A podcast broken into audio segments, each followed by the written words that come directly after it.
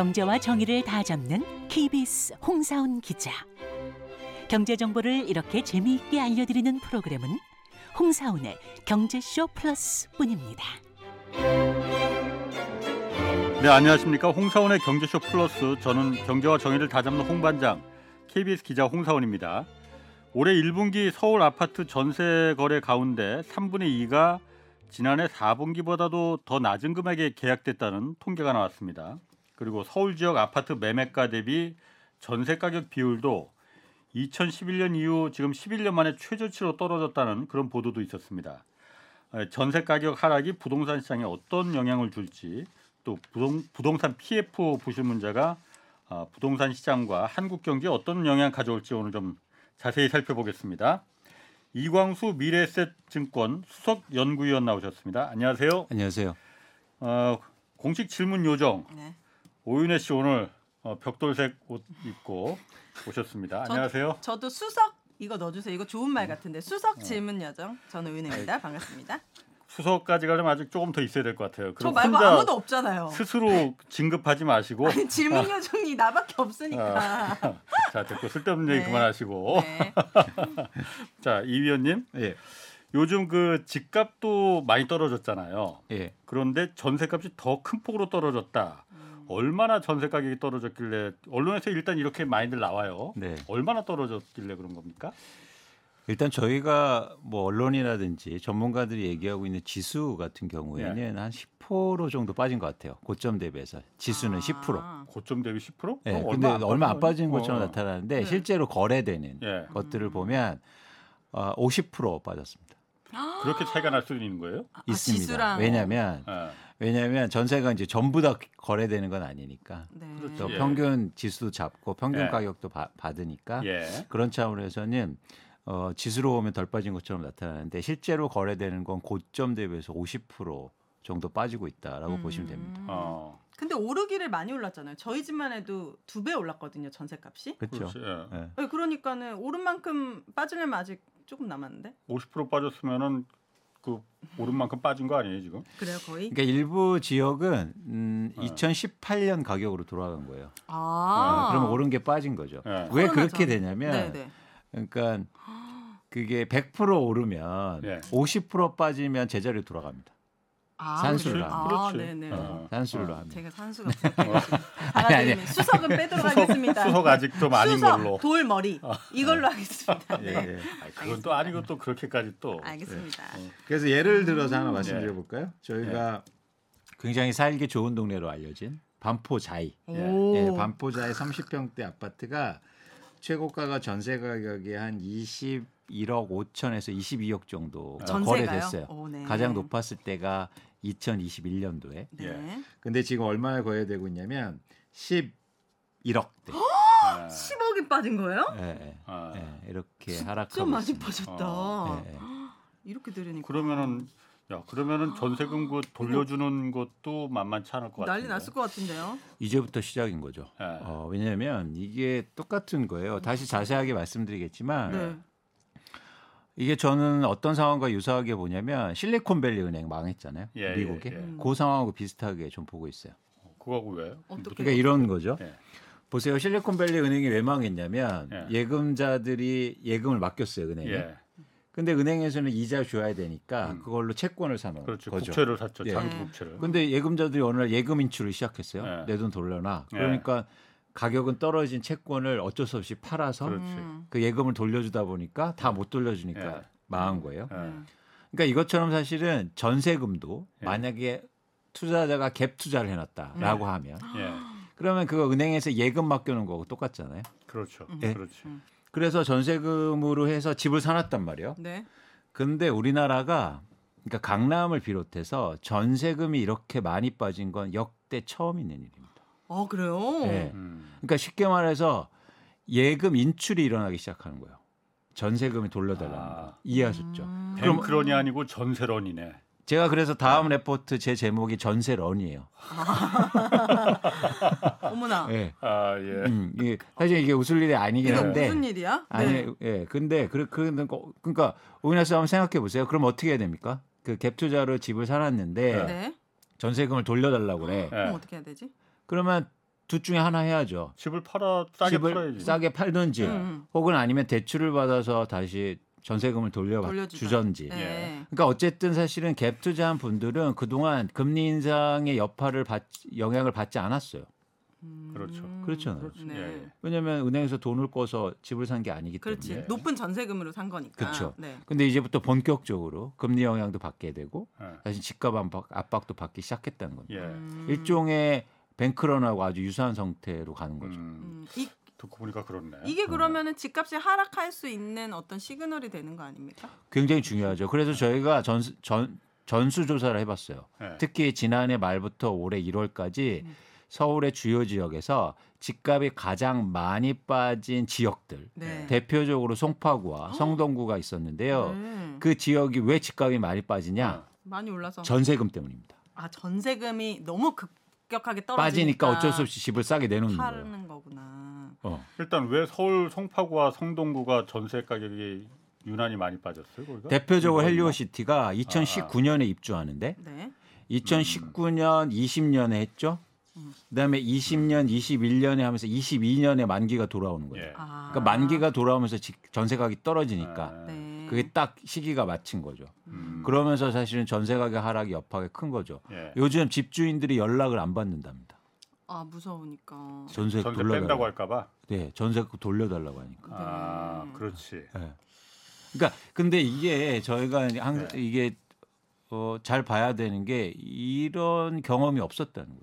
전세금이 이렇게 파- 엄청나게 이렇게까지. 절반으로 빠진 적이 예. 한꺼번에. 예. 네. 그러니까 아까 말씀하신 게 되게 중요한데 그럼 왜 빠지느냐? 이게 여러 가지 이유가 있겠지만 많이 올랐기 때문이요. 음. 예. 특히 언제 많이 올랐냐면 20년과 예. 21년도에 많이 올랐어요. 어 맞아요 맞아요. 어. 네. 그러니까 20년에 왜 올랐냐면 임대차 보호법 때문에 갱신권 쓰면서. 예. 음. 그게 왜 그 영향을 미치냐면 갱신권 쓰다 보니까 네. 전세 물건이 많이 안 나와요. 다 네. 갱신권 음, 쓰니까. 네. 그래서 공급이 부족한 이유가 음, 있었고 아. 신규 계약할 때도 집주인들이 4년을 못 올리니까 한 번에 확 올린 거예요. 그렇죠 그렇죠. 음. 그러면서 20년에 확 올랐고 예. 21년도엔 그 여파나 금리 인하 때문에 대- 전세 대출이 크게 증가하면서 한 번 더 올랐던 거예요. 예. 네. 근데 전세금이 가장 많이 올랐던 2020년과 21년도가 2022년도와 23년도에 만기가 돌아오지 않습니까? 그렇죠. 2년이잖아요. 네. 예. 그러니까 이게 영향이 되게 클 수 있는 거예요. 이제 시작인 거예요. 아니, 이제 그런데 시작이네. 어. 물론 그러니까 임대차 3법 때문에 2년 올릴 그 한 번 갱신할 때마다 5%인가밖에 5%인가요? 네, 5% 맞습니다. 5%밖에 못 올리니까는 한꺼번에 4년 돌아오면 한꺼번에 그냥 옆집의 전세가하고 마찬가지로 확 올리는 경우도 있겠지만은 음. 재작년 뭐 그때 워낙 뭐 그 갭 투자가 성행하다 보니까 금리가 워낙 초저금리고 그러다 보니까 너도나도 정말 자기 소득에 맞지 않게끔 음. 잔뜩 전세를 일단 갭, 끼고. 갭 투자로 사고 전세를 전세 가격을 왕창 올려버리면은 그렇죠. 자기 돈이 얼마 안 돼도 집을 살 수가 있으니까 음. 그 당시에 이렇게 금리가 높아질 시대가 다시 올 거라고 생각 못 했었거든요. 그러다 보니까는 그게 사실 더 큰 전세 가격을 올린 거 아닌가. 그래서 결국은 집값도 올라간 거였고. 맞습니다. 어, 근데 기본적으로 갭 투자할 때 전세금의 속성을 좀 아셔야 되는데 예. 어, 전세는 일종의 집을 투자할 때 자금 역할을 하잖아요. 예. 근데 무이자 대출인 거예요. 에? 쉽게 말하면. 그렇지. 아, 그렇죠, 그렇죠. 전세- 사금융, 사금융이죠. 예. 예, 무이자. 그러니까. 제가 이런 말씀하시면 아, 무이자네. 아니 내가 공짜로 하는 거 아니야. 집 쓰는 걸 대신 주는 거잖아. 예. 아 일리가 있어요. 예. 그런데 이자는 안 주잖아요. 예. 그렇죠. 그러니까 사실은 무이자에서 거기서 서로 서로 이익을 되는 거죠. 일단 임차인도 어쨌든 월세는 안 내고 예. 음. 자금을 맡겨놓는 거고 집주인도 임대인도 거금을 사실은 쓰지만 음. 이자는 안 주잖아요. 네. 그러니까 사실 무이자 대출을 받는 형식인데 무이자 네. 대출이기 때문에 어떤 속성이 있냐면 많이 받으려고 한단 말이에요. 그렇죠. 그렇죠. 그러니까 이자를 내는 대출이면 스스로 조율하죠. 은행에서 이, 뭐 대출 많이 된다고 다 받지 않잖아요. 그렇죠. 이자 내- 내니까. 음, 근데 무이자 대출이니까 무조건 많이 받으려고 하는 거예요. 음. 기회만 있으면. 음. 뭐 가끔 정부에서는 보유세 내려주면 뭐 임차인들을 전세금을 내려준다는 말을 하지만 그건 말도 안 되는 그렇지. 얘기고요. 음. 그건 그런 뭐, 예. 그런 선한 집주인들이 아 이.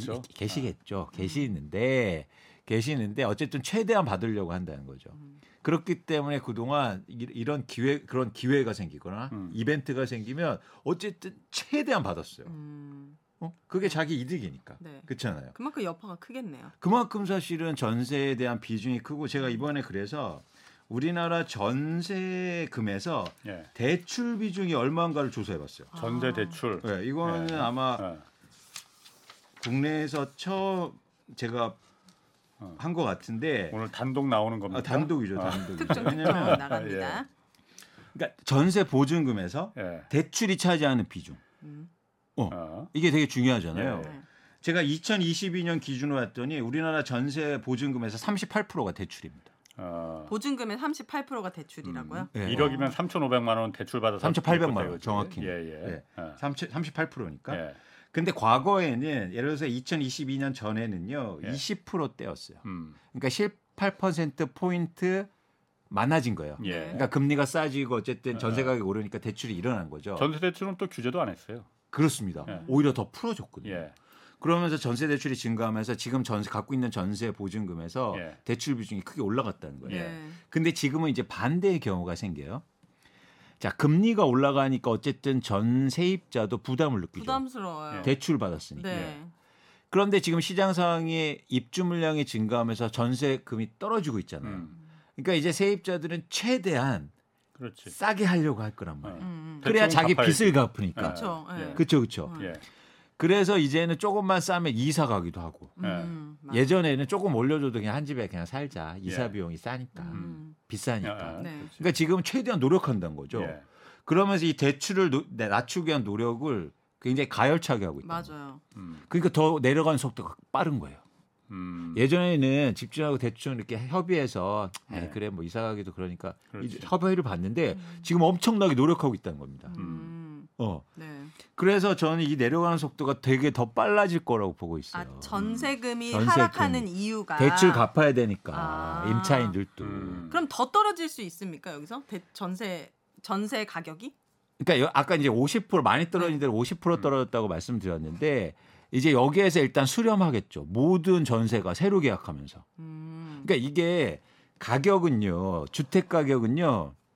뭔가 변동이 일어날 수 있어요. 그러니까 어떻게 얘기하냐면 가격이 떨어지면 안 팔면 되잖아요. 네. 음. 근데 전세금은 떨어지면 만기는 무조건 오기 때문에 그렇지. 내줘야지. 무조건 네. 떨어지는 거예요. 예. 네. 그래서 이게 되게 회피 가능성이 적어져요. 음. 그래서 근데 이제는 시장 상황이 그렇게 막 세입자들이 노력 안 하고 그러면 그거보다 덜 빠질 수 있는데 지금은 그렇게 다 빠질 수 있을 가능성이 굉장히 크다는 겁니다. 음. 그래서 앞으로 이제 전세런이 일어난다. 전세런. 네. 전세런이면은 전세런이 사실 그 매매 가격도 지금 많이 내려갔잖아요 집값 자체도. 네. 근데 매매 가격보다 지금 전세 가격이 먼저 더 많이 내려간 거잖아요. 음. 원래 그러니까 내려갈 땐 이러니까 올라갈 때는 올라갈 때는 어떻게 되는지 그것도 궁금하네요. 그러니까 집값이 올라갈 때는 전세 가격이 더 많이 올라가는지 아니면 그 다음에 따라서 집값이 따라 올라가는 건지 또 내려갈 때는 아. 지금은 매매 가격보다 전세 가격이 더 많이 내려갔다는 거 아니에요? 이 위원님 말씀대로 그러면? 지금은 현재는 그렇습니다. 아, 원래 그런 거예요 그러면 내려갈 그러니까 때? 그게 그때 그때마다 달라서 아. 사실 정확하게는 이렇게 말씀드릴 수는 없는데 예. 지금까지의 경과 규정은 이랬어요. 어, 그러니까 이거는 그 서브프라임 때부터 가는 건데 예. 한번 들어보세요. 지금처럼 미분양이 그때 증가하니까 예. 건설사들이 분양 물량을 줄입니다. 네. 예. 분양 물량은 줄이니까 2008년도, 2009년도, 2010년도에 분양 물량이 주니까 음. 3년 후인 2011년, 12년, 13년도에 음. 입주 물량이 줄어요. 음, 집값이 올라가겠네. 어, 입주 물량이 주니까 집값은 안 올라갔어요. 전세 가격이 먼저 올라요. 음. 음. 전세 가격이 올라서 2014년, 15년도에는 전세 매매 비율이요 예. 70%까지 올라갑니다. 그러니까 전세 매매 비율이요? 저, 갭 투자로 집을 산다 그러면 3억만 있으면 사는 거예요. 음. 전세금이 7억이니까. 아 그게 네. 전세 매매 예, 비율이에요? 그게 네. 70%라니까. 예. 네. 그러니까 그렇게 올라가니까 그렇네. 그때부터 갭 투자가 증가해요. 예. 그때 제가 조사해 보니까 갭 투자 비율이 시- 심지어 집을 사는 사람들 중에서 네. 갭 투자 비율이 거의 30 2018년도에 예. 35.8%가 예. 집을 사는 사람 중에 갭 투자를 합니다. 아 그럼 2015년도에 2018년도에 18 전세 가격이 오르고 아, 이후에 아, 아, 아, 그러면서 이제 집값이 본격적으로 오르기 시작하는 네. 거예요. 네. 갭 투자가 증가하면서 예. 음. 그래서 그런 경로를 지금까지 보여왔죠. 음. 그런데 이제 반대로 이제 전세 가격이 떨어지니까 그 갭 투자로 사놨던 사람들이 어떻게 행동할 거냐가 이제 되게 중요한 음. 그런 관심 산 겁니다. 그럼 지금은 전세 가격이 하락하니까 집값도 떨어질 수 있겠다는 예측할 수 있는데 또 다르게 또 예측할 수 있는 변화들이 있습니까? 전세 가격이 이렇게 급속도로 하락하면은?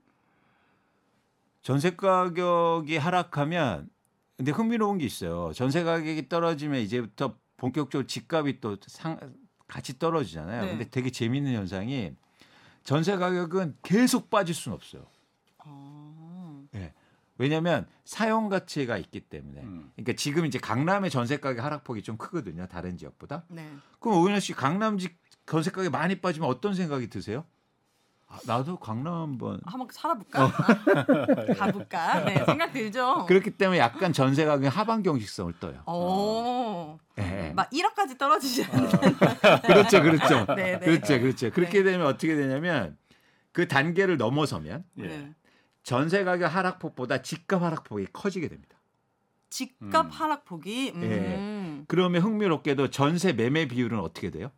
올라가요? 올라요. 오. 그럼 다시 갭 투자가 생겨요. 뭐야 반복이네 무한. 반복이네요. 그래서 그렇지. 사이클을 만드는 거예요. 근데 흥미롭게도 어떻다? 전세 가격이 안 올라도 네. 예. 갭 투자는 생겨날 수 있다는 거예요. 금리 때문에? 아니요. 그럼요. 전세 가격이 안 빠져도 매매 가격이 빠지면 빠지니 아. 빠지니까 매매는 하방선이 없습니까? 하방선으로. 그래도 있지. 그러니까 전세 가격까지 최대한 빠질 수는 있죠. 오. 예. 그런데 예를 들어서 매매 가격은 그거보다 훨씬 높으니까 지금 아. 이제는 서울 기준으로 해서 전세 매매 비율이 50%를 깼거든요. 아. 그러니까 10억짜리 아파트면 전세 가격이 5억이고 음. 네. 10억이라는 얘기예요. 네. 네. 그런데 예를 들어서 전세 가격이 안 빠지는 상황 속에서 가격이 7억까지 빠지면 네. 매매 가격이 그럼 전세 매매 비율은 확 오르잖아요. 그렇네. 그래서 이제 이런 얘기를 쉽게 하시는데 전세 가격이 오를 때 집 살 때다 음. 아닐 수 있다는 거예요. 음. 전세 가격은 안 빠져도 집값이 빠지면 전세 매매 비율이 올라서 다시 수요가 음. 생긴다는 거예요. 생길 수 있구나. 그래서 한국은 이 전세 제도 때문에 네. 투자 수요가 없어지질 않는 겁니다. 그렇겠네요. 음. 아, 투자 수요가 네. 투자 수요라고 말할 수도 있고 투기 수요가 말하고 말할 수도 그렇죠. 있고. 그렇죠, 그렇죠. 그래서 이갭 투자 비율이 되게 크고 그러니까 오히려 지금은 근데 지금 현재 상황은 전세 가격이 빠지니까 갭 투자가 엄청 줄고 있어요. 네. 그래서 아까 제가 뭐 30% 후반대까지 갭 투자 비율이라고 예, 네. 말씀드렸죠. 2023년 현재는 3, 3월 뭐 3개월 지났지만 네. 갭 투자하는 게 전체 매수 중에서 14%밖에 되지 않습니다. 음. 현재는 엄청 많이 줄었네요. 예, 그러니까 그만큼 수요가 준 거죠. 그렇지. 누가 어. 지금 지금 전세 끼고 그렇지. 사겠어요. 어. 힘들죠. 음. 아니 그러면은 어, 어. 이 의원님, 사실 뭐 경제쇼에서도 몇 차례 좀 다뤘었는데 음. 이 사실 갭 투자라는 게 가능하려면은 사실 자, 세입자도 그 정도 돈을 부담을 할 수 있어야만이 갭 투자도 가능한 거잖아요. 누군가 집- 집을 살려면은 그 네. 집에 대해서 전세 가격을 높이 올려야만이 그 집을 자기 돈을 조금만 들이고도 보태서 살 수 있는 거니까 네. 그 전세 가격을 감당할 수 있는 그 누군가 세입자가 있어야 되는 거잖아요. 맞습니다. 그 세입자는 자, 돈이 많은 사람이면 모르겠지만 세입자가 전세 대출은 별다른 규제가 없으니까는 대출 많이 받으면 되잖아. 그 뭐 금리도 쌌으니까 옛날에는 전세 대출을 왕창 받아서 이제 그 전세 대출 받아서 우리 저기 들어와 옛날에는 5억이었지만 7억에 지금 들어와도 돼.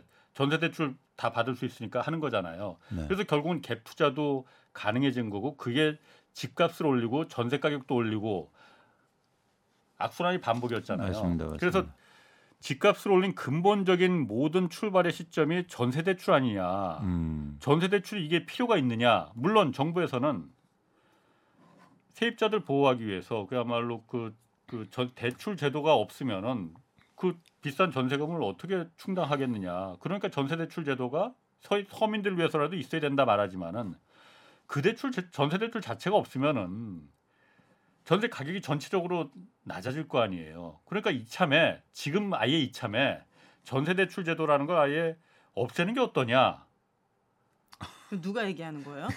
아니, 저 지금 전세 대출 80% 받고 있는데 아니 그- 아이고. 집값이 올라갔으니까 집값이 아이고. 그래서 올라갔으니까는 전세 가격 그 갭 투자가 발생한 거고 그래서 집값이 올라간 거잖아요. 그러니까 네. 갭 투자가 발생하지 않으면은 집값이 그렇게 올라가겠느냐? 음, 전세가 집 집값이 올- 갭 투자를 가능하게 만든 건 전세 대출이고 네. 그러니 전세 대출 자체를 어, 이거 없애야 된다라고 주장하는 분들 의외로 꽤 많이 있습니다. 음, 그 부분은 어떻게 좀 생각하세요?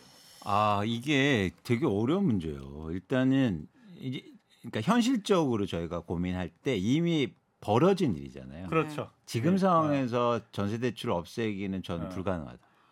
예, 예, 이미 이거- 벌어졌으니까. 예, 이미 이거 그러면 시장은 뭐 굉장히 어려워질 수도 있고 예. 예. 를 들어서 그걸 없애는 순간 우리나라 집값은 뭐 폭락할 수도 있고 음. 어, 뭐, 뭐 이렇게 되니까. 예. 근데 여기서 저희는 이제 현실적으로 합리적인 방안을 찾아 가야 되고요. 예. 네. 현실적인 방안을 모색해야 되는데 좀 근본적으로 저희가 고민을 해보자는 거죠. 뭐냐면, 그러니까 전세나 월세가 힘든 건 예.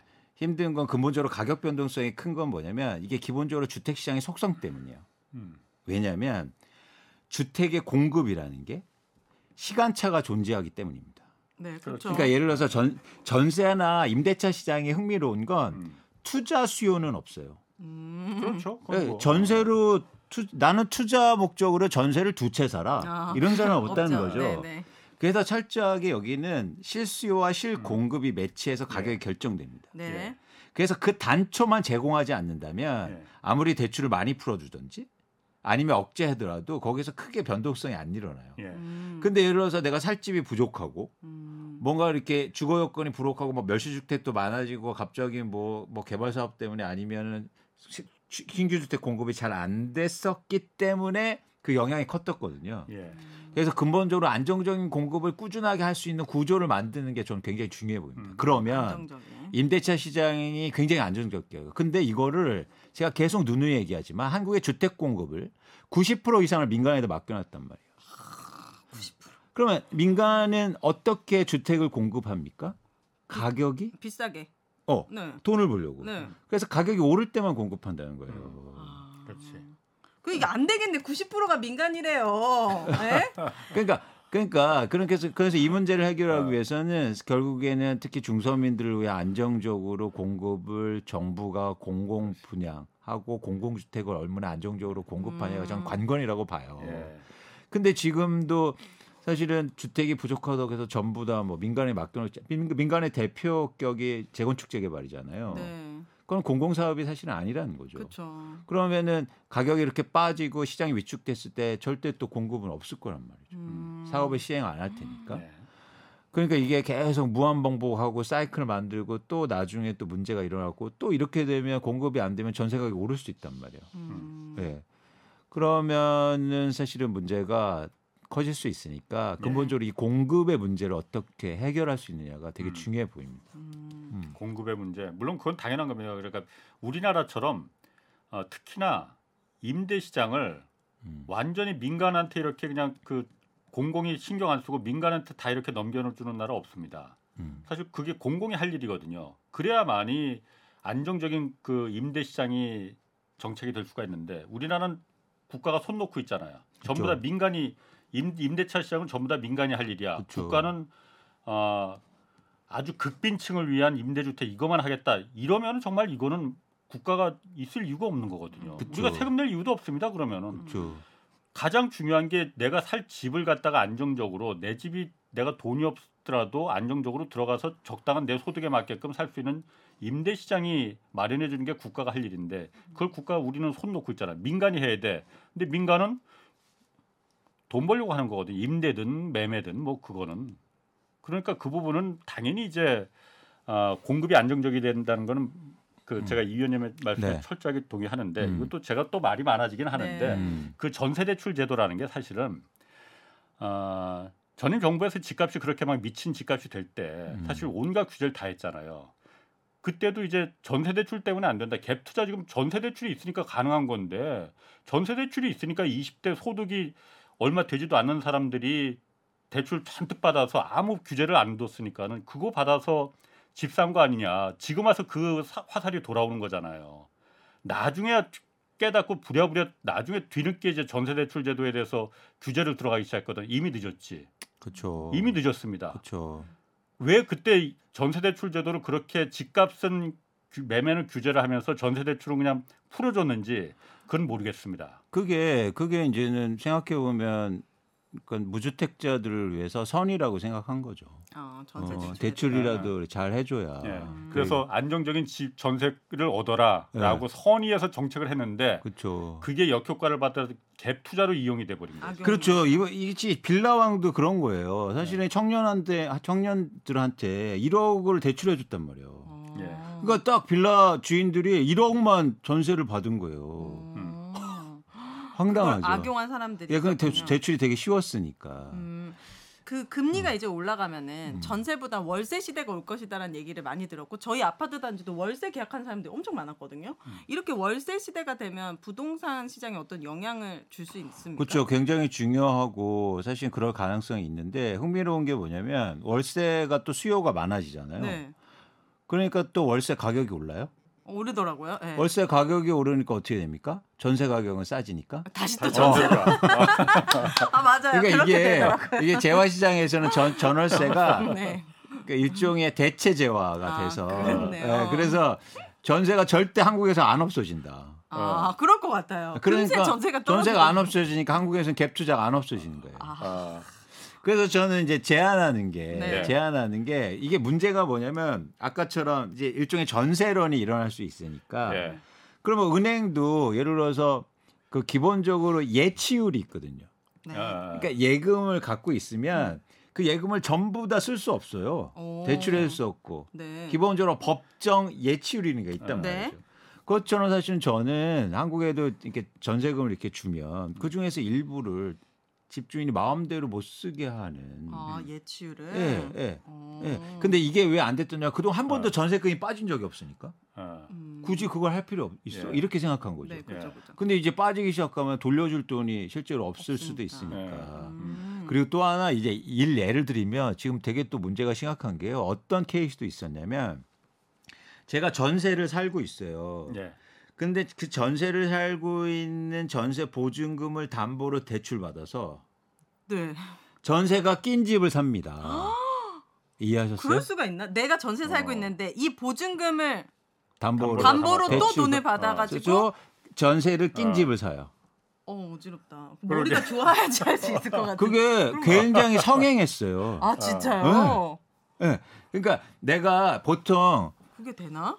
의원님 씨 보통 네. 세입 그, 임, 그 무주택자분들이 갖고 있는 재산이 전세가 대부분이잖아요. 네, 그죠 전세. 근데. 전세인데 집을 너무 사고 싶어도 전세가 살고 있으면 못못 사죠. 못. 사죠. 네. 돈이 예. 없잖아요. 예. 갭 투자를 하고 싶어도. 예. 네. 그러면 유일한 방법이 이 전세로 대출 받는 거예요. 이 전세를 담보로 1금융권에서 대출해줘요? 예.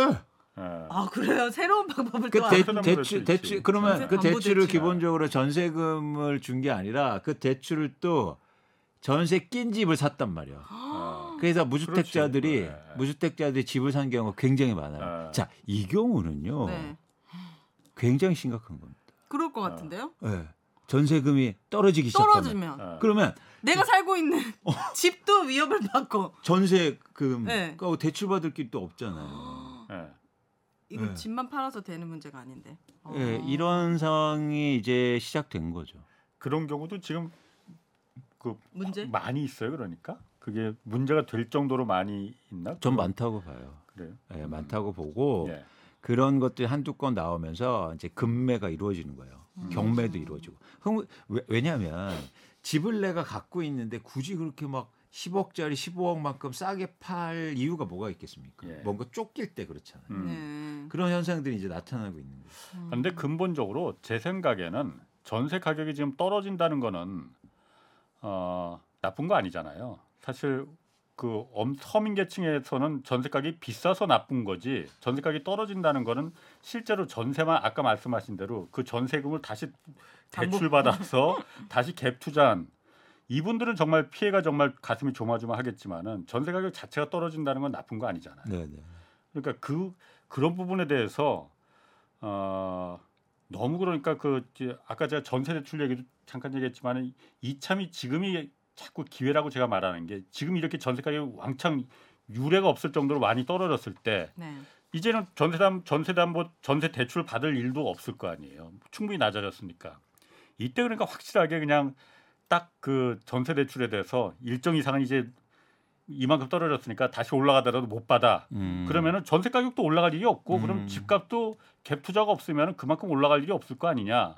뭐 물론 제가 단순한 생각이긴 하지만 그럴 수 있죠. 그래서 뭐 이번 기회에서 전세 대출도 사실은 네. 그러니까 무적정 많이 해주는 게 선한 건 아니다. 근데 저는 음. 기자님 말씀에 그거 약간 선입견일 수도 있다. 집값이 떨어지기를 바라는 사람이 많을까? 내 네. 집값이 오르기를 바라는 사람이 많을까? 저도 당연히 떨어지길 바라는 사람이 많을 거라고 생각했거든요. 근데 국내 대한민국의 자가 보유율이 60%가 넘는데요. 그렇다면 지- 집값이 오르길 바라는 사람이 조금이라도 더 많다는 건데 기자님의 의견에 동의할 수 아니, 있을 그러니까 만한 그거는 사람은 많이 없을 수도 있다는 거죠. 국가가 할 생각할 일하고 그야말로 개인들이 생각할 일은 좀 음. 달리 봐야죠. 네. 국가가 그러면 집값을 무한정 계속 무한정 그야말로 끝없이 그냥 올라 올라 음. 올리는 게 국가의 역할인 거냐? 아, 그러니까 국가한테 하는 말씀이거든요. 저는 저도 진짜 되게 의외였거든요. 그 네. 강주에 아. 봉선동이라고 진짜 부자 동네가 있어요. 네. 거기서는 대선 때 국민의힘 지지가 90%가 넘었대요. 어. 강주였는데도. 그러니까 이게 자본 앞에는 음. 정치적 성향도 180도 바뀔 수 있는 거라는 사실 알고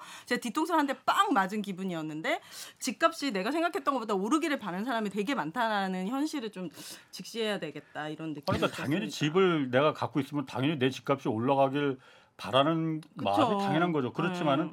개개인의 마음과 음. 국가 전체를 일종의 네, 경영하는 그러니까요. 국가 경영의 문제는 좀 별개의 문제잖아요. 그런 맞습니다. 국가가 왜냐하면 집값을 계속 올리는 방향으로 정책을 계속 써야겠느냐? 아니면 집값이 안정적으로 안정적으로 유지가 되는 걸그 음, 해야겠네요. 정책으로 써야겠. 그건 뭐 물어보나 마나잖아. 지금은 어떻습니까? 좀 안정화되기 위한 방향으로 가고 있습니까? 정책이요? 네, 정부의 정책은 정부의 정책은 올리는 정책이지 지금. 그러니까 모든 규제 규제나 대출 규제나 부동산 규제를 다 풀어버렸잖아요 일단은. 그렇죠, 네. 그렇죠. 그런 상황이고 어쨌든 집값이 떨어지니까 또 네. 약간 발등에 불이 떨어진 것처럼 규제가 음. 완화되고 있고 뭐 대출 규제라든지 뭐 이런 개발 규제들이 많이 완화되고 있습니다. 네. 근데 아까 이제 퍼센티지를 말씀드렸는데요. 예. 저는 거기에서 약간 흥미로운 지점이 발견돼요. 뭐냐면 그러니까 자가 자가 보유를 말씀을 잘 하셨는데 네. 거의 저희가 한 66% 67% 되거든요. 오, 예. 진짜 엄청 많아. 높죠. 나만 없어. 그런데 그런데 네. 투표를 하면 그렇게 안 나옵니다. 그거보다 나, 낮게 나와요. 어, 그럼 무슨 말이에요? 그건 뭐냐면 네. 집을 갖고 있어도 네. 내 집보다 더 좋은 세상을 원하는 분들이 많다는 거예요. 아, 그러니까 내 집값이 올라가기를 바라는 사람보다는 예. 좀 안정화되고 그렇죠. 좀 좋은 세상이길 그렇죠. 바라는 사람이 많다는 거. 그렇죠. 광주 공선도 이 사람들은 안 되겠네. 그래서 네. 저는 우리나라의 희망을 봅니다. 오. 사실 그렇게 하면 무조건 뭐 예를 들어서 A라는 당이 부동산 올려준다 그러면 A당 60% 이상 찍어야 저- 되잖아요. 맞아요. 절대 그렇지 않아요. 근데 이번에도 0.7%밖에 차이가 안 그렇죠. 났으니까. 그러니까 예를 들어서 그것처럼 저는 음, 저는 그래서 엄청난 희망이 있어요. 우리 희망이 우리나라 있네요. 멋있다. 그렇다. 멋있다. 진짜로. 그래서 저한테도 메일이 많이 와요. 저 아무래도 저를 약간 뭐 쉽게 말해서 좋아하시는 분들 무주택자분들이 많으실 거 아니에요. 음, 근데 유주택자분들도 많이 저를 막 메일 와서 어우 진짜 저 위원님처럼 그렇게 됐으면 좋겠다. 오. 그렇게 돼야죠. 좋은 세상. 이런 하신 분 많나요. 네. 그건 이유가 또 있어요. 근거가 자식 때문입니다. 우리 자식들도 여기서 집 사서 살 수 있게끔 살아야 되니까. 자, 인구수로 하면요. 네. 인구수로 하면요. 자가 점유 인구수가 30% 미만이에요. 20%대. 그러면 그러면 부모만 잘 살면 됩니까? 자식들은 집 어떻게 사요? 음, 그렇잖아요. 네. 그러니까 자식을 생각하면 집값이 안정돼야 돼요. 그쵸. 그래서 여러분들도 우리가 다 같이 집값이 안정되길 원해. 내 집을 물론 많이 갖고 있으면 음. 자식은 두 명 있는데 집을 열 채 갖고 있어. 그럼 그럼 집. 집값 오르는 게 좋죠. 음, 네. 근데 내가 집을 한 채 있는데 자식은 두 명이야. 음. 그럼 집값 떨어지는 게 좋은 거 아닙니까? 그렇죠. 그래야 자식들이 잘 살아갈 거 아니야. 그러니까 애도 나 키워봐야 되고 이제 좀 세상을 알 수 있는 거잖아요. 거기까지. 네. 어. 그래서 지금- 저는 우리나라 아. 바뀔 수 있다. 어, 아, 희망을 아, 봤습니다. 아, 어, 자, 아. 그, 뿌듯합니다. 우리 기자님 같은 분들이 많다. 네. 자, 근데 요거 하나만 더 말씀드릴게요. 아, 예, 예. 이게 갭 아. 투자 하나만 말씀. 갭 투자가요. 이제 제가 이번에 전수 조사를 해봤어요. 예. 어, 네. 갭 투자가 실제로 얼마큼 많이 했냐. 네. 동네별로 다를 거 아니에요. 전수조사를 이 위원님이 어떻게 해요, 그거를? 전국에 그러니까 그, 그 약간 의심 드는데. 아, 집을 살려면 네. 주택 자금 조달 계획서라는 걸 제출. 아, 그 맞아요, 아, 맞아요. 그렇죠. 그 중에서 이제는 그 보증금 승계 계획. 예. 그걸 제출한 음. 건수를 이제 자료를 얻어서 아. 비율을 계산해 봤어요. 네. 아 이렇게 부동산마다 도, 돌아다니면서 게 그건 안 아니고? 되고요. 그분 이렇게 한가하지 고소할 수가. 않습니다. 네. 그랬더니 가장 많이 된 데가 그러니까, 그러니까 상대적으로 건수가 많이 등록되면서 많이 된 데가 최근 2018년부터 최근 네. 경상북도 구미예요. 구미? 예, 구미요? 구미시. 어. 예. 갭 그러니까 막, 투자를 많이 했다고요. 막 여기서? 지방 같은 데 가서도 막 투자 막 한 거죠. 네. 어머나. 몇 프로인가 된 줄 아세요? 갭 집을 산 사람 중에 몇 프로가 갭갭 투자는 투자는 갭 투자인지 아세요? 50%? 67%. 어. 그리고 그리고 서울에서는 서울 용산구 예. 네. 56.6%. 어. 경상남도 김해시 49.6%. 어머나. 경기도 성남 중원 47%. 음. 그러니까 이게 반이 예. 갭 투자네요. 예, 그러니까 이런 동네가 굉장히 많아요. 그러니까 그리고 또 딱 상관관계가 나와요. 갭 투자 비율이 높은 동네가 가격도 높, 크게 올랐어요. 갑자기 확 음. 올랐다. 예, 수요가 많아지니까. 어. 예, 너무나 당연하게. 예. 그건 당연한 겁니다. 예, 그런 차원에서는 사실 이 갭 투자가 한국에서 어, 굉장히 만연해 어. 있고 음. 이게 또 집값 상승의 원인이었다는 걸 뭐 여실히 보여주는 거죠. 음. 그러니까 전세 대출 없애야 돼. 갑자기 뭐 그냥 네. 제 개인 생각이니까 네. 조금 더 정책을 결정하고 연구하는 분들이 참고. 면밀하게 좀 생각을 하셔서 이런 의견도 있다는 거. 음. 뭐좀 생각을 하시고 한국에서 지금 부동산 시장에서 지금 중요한 게 지금 그 역, 전세 역전세난 요거 하나 하고 또 하나가 지금 언론에서 매일매일 요즘 매일 거의 나오는 게 이제 부동산 PF 부실 문제 이거가 이거예요 지금. 네. 아. 이게 뇌관이 될 것이라는 얘기는 뭐 작년부터 계속 나왔는데 일단 현재 그저 어, 진짜로 위험한 겁니까? 부동산 PF가 뇌관이 될 정도로 한국 경제에 뇌관이 될 정도로 위험한 상태예요. 일단 그거부터 한번 좀 PF가 확인해보죠. 뭔데요? 뭐 뭐예요? 그러니까 그 PF가 뭐냐면 아파트라든지 뭐 건물 짓기 위해서 땅을 사잖아요. 네. 땅을 살려면 수입은 없으니까 땅 살 돈이 필요하잖아요. 네. 그래서 그 돈을 꾼 거예요. 부동산 은행에서. 아 은행에서 금융이나 이런 아, 데서. 네. 그러니까 그거는 쉽게 제가 한번 설명을 할게요. 여기도 충분히 쉬운데. 아니야, 아니야. 지금 네, 지금 더 쉽게. 지식 아, 지금 들어. 들으시는 분들 중에서 이해 못 하시는 아그 그래요? 정도로 이해 못 하시는 분들 알겠습니다. 있어요. 예, PF는 PF라는 게 원래 미국에서 먼저 아. 유전 개발할 때 생겼대 이게. 아, 네. 자 저기 유전 있을 것 같아. 기름 네. 나올 것 같아. 이거 얘기하고 싶었거든 지금. 어. 네, 네. 그런데 네, 유전. 네. 유전 있는데 내가 저 파야 되는데 일단 돈이 들잖아요. 그쵸. 하는데. 근데 돈이 없어. 야 분명 히 저기 기름 있어. 음. 내가 볼때 음. 누가 나한테 돈 좀 투자해봐. 그럼 내가 저기 한번 해볼게. 개발해 볼게. 안 하잖아요. 네. 안 나면 꽝이니까 망하는 거니까. 그때 이제 금융기관들이 너 확실해? 음. 그럼 우리가 한번 이- 조사해 볼게 하고 자기네들이 이제 그 그- 은행들이 네. 유전 전문가들 찾아서 야 저기 진짜 있을 것 같아? 음. 하면 어, 어느 정도 한 80%는 있을 것 같아. 그러면 오케이. 그러면은 우리가 이거 너희한테 돈 빌려줄 테니까 음. 그 대신 이자 많이 줘. 투자 아, 기름 나오면은 네. 이게 이제 시작됐어요. 담보가 없는 음. 담보가 없는 실체에 대해서 미래 가능성을 보고 돈을 금융기관들이 태워주는 거. 음. 이거 이제 PF라고 하는 거거든요. 아우. 제 말이 맞죠? 맞습니다, 어. 맞습니다. 맞습니다. 네, 그래서. 그래서 네. 일종의 벤처 투자죠. 어. 음. 예. 아 힘들어라. 아유, 그래서 이 부동산이 PF를 많이 해줬다는 겁니까? 우리나라 부동산에 은행이 그렇죠. 금융권이 금융권이. 금융권이 굉장히 많이 해줬다. 어. 음. 예. 이- 그러니까 어느 정도 지금 심각한 진짜 심각한 상황이냐? 그러니까 어. 이게 심각하다는 거는 두 가지 정도로 저희가 판단할 수 있는데 첫 번째는 규모가 커졌다는 거에서 심각성이 있을 수 있잖아요. 예. 그리고 두 번째는 뭐 우량 대출을 많이 해줬으면 문제가 없는데 네. 지금 이제 미분양 아파트 증가하고 있고 부동산 시장이 안 좋아지니까 네. 이제 부실화될 가능성. 음. 예. 그래서 실제로 최근에 이제는 연체 비율이 증가하고 있거든요. 아, 네. 못 갚는 비율이. 네. 그러니까 이자를 못 내거나 그런 것들에서 이제 위험성을 얘기하는 거죠. 실제 예를 들면 이제 규모 차원에서는 네. 이제 요즘 가장 얘기가 많아, 많이 도는 게 여전사라고 해서 캐피탈 회사들이 음, 이 음. 부동산 PF를 많이 했는데 예. 어. 근데 2015년도에 이 여신 전문 회사들이 갖고 있는 부동산 PF exposure가 4조 원이 채 안 됐어요. 네. 2015년 뭐 한 7년 전이죠. 근데 지금 27조 원을 들고 있습니다. 음. 예, 그러니까 거의 네한 배. 뭐, 예, 예. 와. 그리고 워낙 네. 돈이 됐었거든 사실은 네. 그동안. 네. 어. 그럼 뭐한 7배 정도 증가한 거죠. 예, 예. 사 사사 십육 아니에요? 다칠에 20 20몇 이, 27조 이상이 있습니다. 아, 아시, 아 17조가 아니라 네, 네, 네, 27조. 죄송합니다. 수속 멀었네.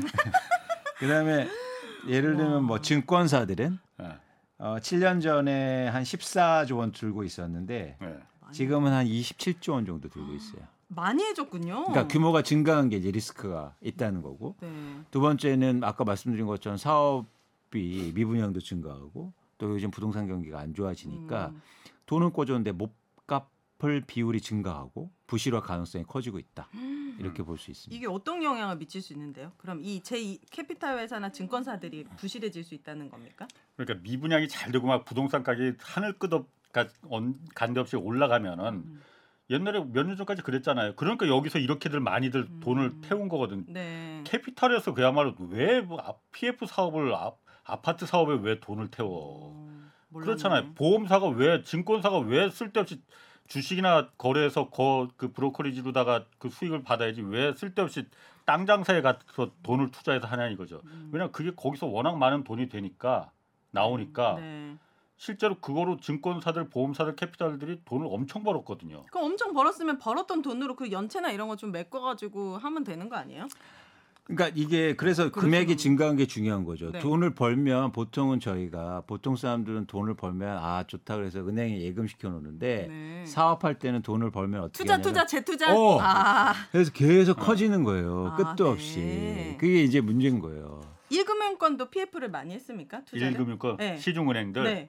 일금융권은 상대적으로는 적죠. 적어요. 아. 예를 들어서 은행 같은 경우에는 2015년에 23조 원이었는데 지금은 한 31조 원 정도 되니까. 많은데? 음. 아니 아니요.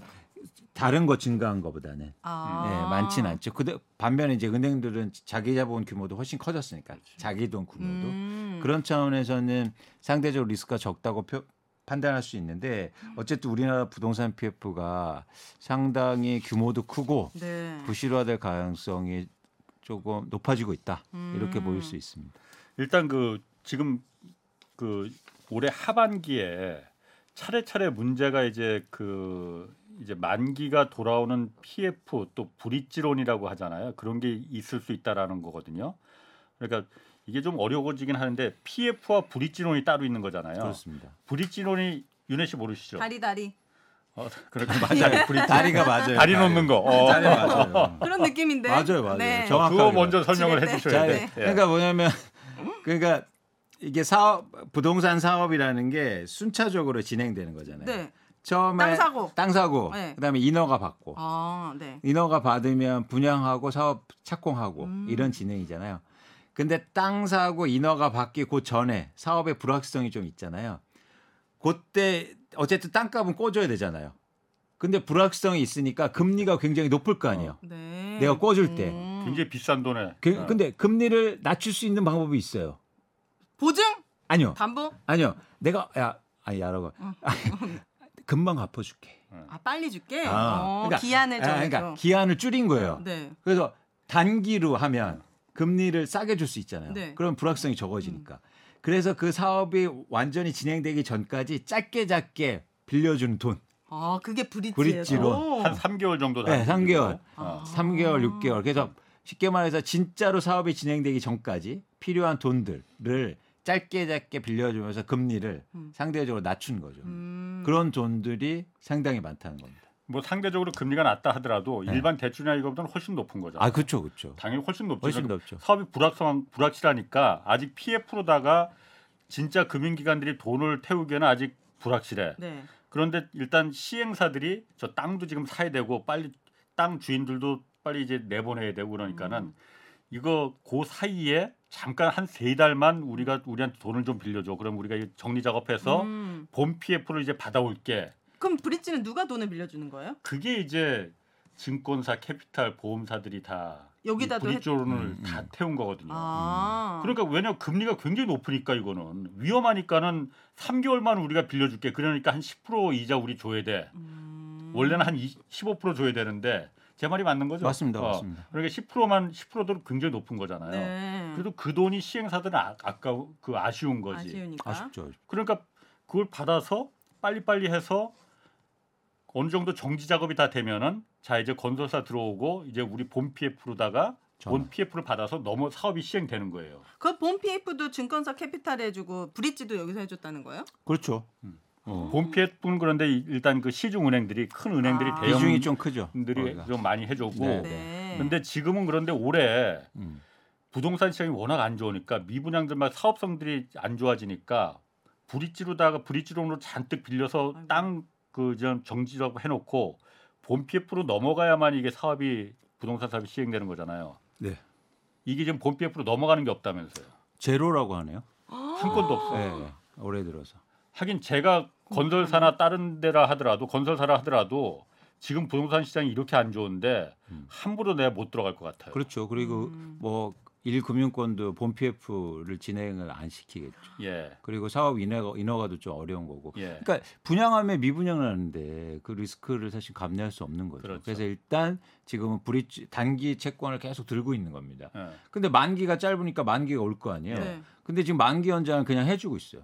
아 그냥요? 어. 아니 그건 어. 그냥 그냥이나 아니고 표현은 아니고 네. 어서 이제 그냥 상도 한 번만 봐줘. 이렇게 그렇게 해서는. 금융사들이 어떤 금융사들인데 그걸 그러니까요. 갖다 그렇죠. 안 되겠죠? 뭐 금리를 올려주기 하고 있는데 아. 어쨌든 금리를 올려주거나 금융 당국에서 금융 그러니까 당국에서 어, 금융 당국에서 금융당국에서, 어. 시장에서 연장을 해줘라 음. 이런 주문들을 좀 하고 있다는. 당장 다 죽게 생겼으니까 그렇죠. 일단은 연장을 해줘라 어. 네. 라는 거거든요. 근데 좀 위험해 보이는데요. 이 그러니까. 언제까지 이렇게 가냐는 거죠. 그쵸. 언제까지 이렇게 갈 수? 미분양이 금방 끝날 것 같지도 않은데. 왜냐하면 사실 이게 지난번에 대우건설에서 울산에 오피스텔 사업하다가 브릿지론에서 본 PF로 넘어가기 전에 야 이거는 보니까는 우리 안 되겠다 했고 440억을 그 대우건설 큰 회사가 네. 가장 정확하게 알고 있을 거 아니에요. 음. 차라리 지금 440억 손해 보는 게 낫겠다고 빠져버린 거예요. 440억 손실 보고 그렇지. 빠졌어요? 어 이게 만약 본 PF로 넘어서 자기 그 대우건설에서 이걸 만약 준공 왜본 본 PF로 가면은 네. 건설사에서 준공을 끝까지 하겠다는 그 도장을 찍어야 되거든. 각서를 아, 써야 되거든요. 그때는 일종의. 발을 뺄 수가 없군요. 그럼 진짜 천억 이상 손해를 볼 가능성도 있겠다. 미분양. 나고 막 그쵸, 이러면은 그래서 이거를 이제는 다시 시행사나 그 브릿지론 그 주체의 입장에서 한번 생각해 볼 필요가 있어요. 어떤 왜 이런 얘기를 하냐면 그러니까 만기 연장을 계속 해줄 수는 있어요. 그렇죠? 네. 금융당국이라든지 아니면 뭐 채권자들이 합의를 해서 연장해 주면 되잖아요. 대신 금리를 올려서 받으면 되니까. 예. 근데 지금 어떤 거냐면 이자도 후불제로 하고 있거든요. 음. 어째 그런 식으로 이제 계속 갈 수는 있습니다. 네. 근데 이제 시행사들은 그 브릿지만 갖고 있는 건 아니잖아요. 본 PF도 하고 있고 다른 사업도 하고 있단 말이죠. 그렇죠? 그래서 이 브릿지로는 그 갖고 있는 포트폴리오에서 한 10%에서 15% 내외일 가능성이 되게 높아요. 예. 나머지 80%는 지금 사업을 진행하고 있는 게 많을 겁니다. 네. 그렇죠? 네. 그렇기 때문에 버틸 수 있는 힘은 있어요. 음. 다른 본표가 있, 있으니까. 음. 근데 지금 이 본 PF도 문제가 생길 여지가 커지고 있어요. 이유는 뭐냐면 미분양 아파트 증가 때문에. 음. 근데 본 PF는 언제 문제가 진짜 생기냐면 중공업 미분양이 되면. 음. 준공 후 미분양이 예, 예. 되면 그러니까 네. 분양한 시점에서 미분양이 나는 건 괜찮아요. 네. 근데 끝까지 가서 미분양이 나면 음. 그러면 PF의 만, 본 PF 만기가 돌아오고 그러면 못 갚으면은 문제가 생기는 겁니다. 예. 네. 그래서 과거에도 2000 금융위기 위기 때 2008년도에 우리나라 미분양이 16만억 우리 역대 최대치를 찍는데 예. 그때는 오히려 건설사들이 실적이 좋았어요. 왜요? 진행하고 있으니까 별 문제가 없는 거예요. 음. 어... 언제 문제가 생길 것 같아요? 다 짓고 그렇죠. 아파트 건 짓는데 몇 년 걸립니까? 3년? 어, 거의 비슷해. 네. 2년 반 정도. 오 그래 빨리 짓네 진짜. 네. 그러면 언제 그래서 건설사들이나 PF 부도가 제일 많이 난 줄 아세요? 2010년. 2010년. 그러면 생각해 보자고요. 저희가 2000 지난해 말부터 미분양이 증가하고 네. 본 PF에 문제가 생겼어요. 예. 2022년. 네. 그러면 언제 이게 입주가 되냐면 내년 상반기입니다. 음. 내년 상반기부터 이제 상반. 본 PF에 문제가 생길 수도 있어요. 음. 그럼 본 PF가 생기, 생기면 이 브릿지론도 이제 문제가, 문제가. 생기겠죠. 왜냐하면 그 포트폴리오가 엇그러지니까. 예. 음. 그러면 이게 가중돼서 문제가 커질 수 있다는 거예요. 아 그러면은 어. 분양가를 좀 낮춰가지고 왜냐면 집을 사고 싶은 사람들이 있는데 비싸서 안 사는 분들이 있을 수도 있으니까 네. 분양가를 낮춰서라도 미분양을 안 시킬 수 있는 방법은 없는 겁니까? 그러니까 사실은 지금까지 버틸 수 있으니까 분양가를 이렇게 내리지 않지만 네. 시간이 가면 갈수록 내려야지. 분양가를 내려야겠죠. 음. 음. 그렇죠. 지금 그런데 본 PF 내년 상반기 이제 본 PF가 부실이 되는 문제까지는 지금 내년 상반기 가면 또 혹시 또 금리가 또 내려가고. 왕창 또 내려갈 수도 있고 부동산 가격 또 미친 듯이 또 이거 하루가 맞아요. 모르니까 네. 그럴 수도 있으니까 그건 그렇다 치고 네. 당장 이제 단기 불이지론 이게 문제가 돌아오는 거잖아요. 네. 만기가 음. 6월부터 이제 그 금융당국에서 일단은 3개월 연- 무조건 다 연기시켜줘 했던 게 6월부터 이제 만기가 다시 돌아오는데 음.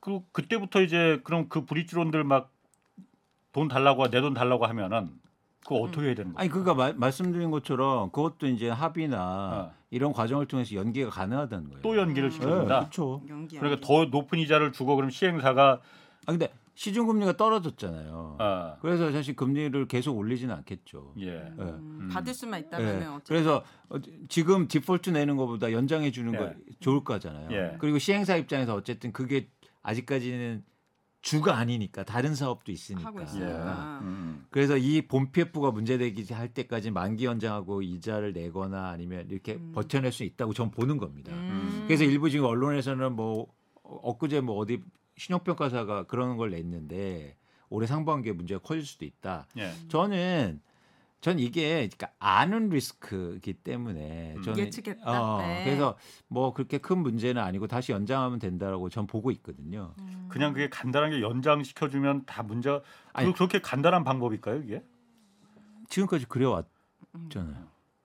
아니 지금 일단 한 번 연장을 이제 금융당국에서 연장을 시켜준 거고 연장을 하라고 한 거거든요. 그러면 한 번과 두 번은 어떤 차이가 있습니까? 아니 그게 세 달을 연장을 시켜줬는데 네. 또연 세 달을 또 연장을 시켜 그렇게 계속 그 미루면은 네. 그 시행사들이 그 이자 감당을 금융 비용을 다 싼 이자도 아닌데 브릿지론이 그걸 다 감당을 하고 그냥 그 안고 있을 수 있는 버틸 수가 있느냐 그러니까 그 불가피하다는 거예요. 예. 첫 번째 말씀드렸듯이 불가피하니까 이자도 후불제고 예 음. 일단 예. 지금 막 내라 그러면 못 내니까 아웃인데 음. 지금 당장은 내라고 안 하니까 그렇다고 해서 본, 본 PF를 상환은 끼- 아니 그 음.